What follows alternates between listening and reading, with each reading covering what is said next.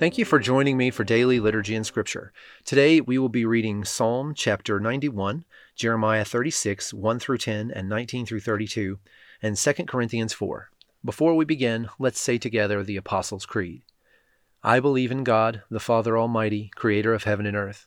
I believe in Jesus Christ, his only Son, our Lord. He was conceived by the Holy Spirit and born of the Virgin Mary. He suffered under Pontius Pilate, was crucified, died, and was buried he descended to the dead. On the third day he rose again. He ascended into heaven and is seated at the right hand of the Father. He will come again to judge the living and the dead. I believe in the Holy Spirit, the Holy Catholic Church, the communion of saints, the forgiveness of sins, the resurrection of the body, and the life everlasting. Amen. Psalm chapter 91 Whoever dwells in the shelter of the Most High will rest in the shadow of the Almighty. I will say of the Lord, He is my refuge and my fortress, my God in whom I trust. Surely he will save you from the fowler's snare and from the deadly pestilence. He will cover you with his feathers, and under his wings you will find refuge. His faithfulness will be your shield and rampart. You will not fear the terror of night, nor the arrow that flies by day, nor the pestilence that stalks in the darkness, nor the plague that destroys at midday. A thousand may fall at your side, ten thousand at your right hand but it will not come near you. You will only observe with your eyes and see the punishment of the wicked. If you say, The Lord is my refuge, and you make the Most High your dwelling, no harm will overtake you, no disaster will come near your tent. For he will command his angels concerning you to guard you in all your ways. They will lift you up in their hands, so that you will not strike your foot against a stone. You will tread on the lion and the cobra. You will trample the great lion and the serpent. Because he loves me, says the Lord, I will rescue him. I will protect him, for he acknowledges my name. He will call on me, and I will answer him. I will be with him in trouble. I will deliver him and honor him. With long life I will satisfy him and show him my salvation. Jeremiah 36, 1 through 10, and 19 through 32. In the fourth year of Jehoiakim, son of Josiah, king of Judah, this word came to Jeremiah from the Lord. Take a scroll and write on it all the words I have spoken to you concerning Israel, Judah, and all the other nations from the time I began speaking to you in the reign of Josiah till now. Perhaps when the people of Judah hear about every disaster I plan to inflict on them, they will each turn from their wicked ways. Then I will forgive their wickedness and their sin. So Jeremiah called Baruch, son of Neriah, while Jeremiah dictated all the words the Lord had spoken to him. Baruch wrote them on the scroll. Then Jeremiah told Baruch, I am restricted. I am not allowed to go to the Lord's temple. So you go to the house of the Lord on a day of fasting and read to the people from the scroll the words of the Lord that you wrote as I dictated. Read them to all the people of Judah who come in from their towns. Perhaps they will bring their petitions before the Lord and will each turn from their wicked ways, for the anger and wrath pronounced against the people by the Lord are great. Baruch son of Neriah did everything Jeremiah the prophet told him to do. At the Lord's temple he read the words of the Lord from the scroll.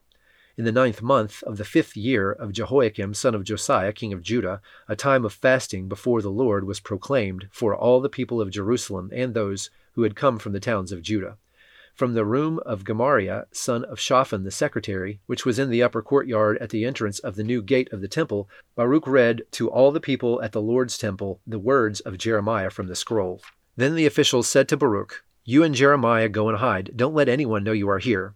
After they put the scroll in the room of Elishama the secretary, they went to the king in the courtyard and reported everything to him. The king sent Jehudi to get the scroll, and Jehudi brought it back from the room of Elishama the secretary and read it to the king and to all the officials standing beside him. It was the ninth month, and the king was sitting in the winter apartment, with a fire burning in the firepot in front of him.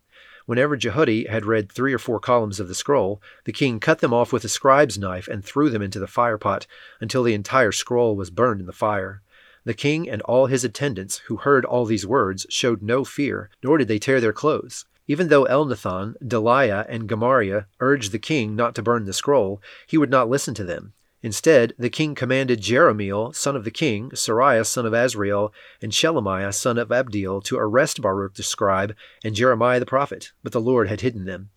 After the king burned the scroll containing the words that Baruch had written at Jeremiah's dictation, the word of the Lord came to Jeremiah. Take another scroll and write on it all the words that were on the first scroll, which Jehoiakim, king of Judah, burned up. Also tell Jehoiakim, king of Judah, this is what the Lord says You burned that scroll and said, Why did you write on it, The king of Babylon would certainly come and destroy this land and wipe from it both man and beast? Therefore, this is what the Lord says about Jehoiakim, king of Judah. He will have no one to sit on the throne of David. His body will be thrown out and exposed to the heat by day and the frost by night. I will punish him and his children and his attendants for their wickedness. I will bring on them and those living in Jerusalem and the people of Judah every disaster I pronounced against them, because they have not listened. So Jeremiah took another scroll and gave it to the scribe Baruch, son of Neriah. And as Jeremiah dictated, Baruch wrote on it all the words of the scroll that Jehoiakim, king of Judah, had burned in the fire, and many similar words were added to them. 2 Corinthians chapter 4. Therefore, since through God's mercy we have this ministry, we do not lose heart. Rather, we have renounced secret and shameful ways. We do not use deception, nor do we distort the word of God. On the contrary, by setting forth the truth plainly, we commend ourselves to everyone's conscience in the sight of God.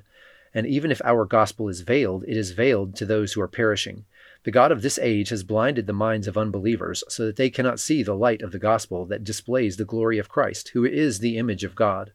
For what we preach is not ourselves, but Jesus Christ as Lord, and ourselves as your servants for Jesus' sake. For God, who said, Let light shine out of the darkness, made his light shine in our hearts to give us the light of the knowledge of God's glory displayed in the face of Christ.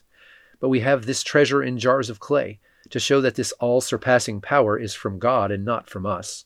We are hard pressed on every side, but not crushed, perplexed, but not in despair, persecuted, but not abandoned, struck down, but not destroyed. We always carry around in our body the death of Jesus, so that the life of Jesus may also be revealed in our body. For we who are alive are always being given over to death for Jesus' sake, so that his life may also be revealed in our mortal body. So then, death is at work in us, but life is at work in you. It is written, I believed, therefore I have spoken. Since we have that same spirit of faith, we also believed and therefore speak, because we know that the one who raised the Lord Jesus from the dead will also raise us with Jesus and present us with you to himself. All this is for your benefit, so that the grace that is reaching more and more people may cause thanksgiving to overflow to the glory of God. Therefore, we do not lose heart. Though outwardly we are wasting away, yet inwardly we are being renewed day by day. For our light and momentary troubles are achieving for us an eternal glory that far outweighs them all. So we fix our eyes not on what is seen, but on what is unseen, since what is seen is temporary, but what is unseen is eternal. And now join me in the Lord's Prayer. Our Father, who art in heaven, hallowed be thy name. Thy kingdom come, thy will be done, on earth as it is in heaven. Give us this day our daily bread, and forgive us our trespasses as we forgive those who trespass against us. And lead us not into temptation, but deliver us from evil. For thine is the kingdom, and the power, and the glory, for ever and ever. Amen.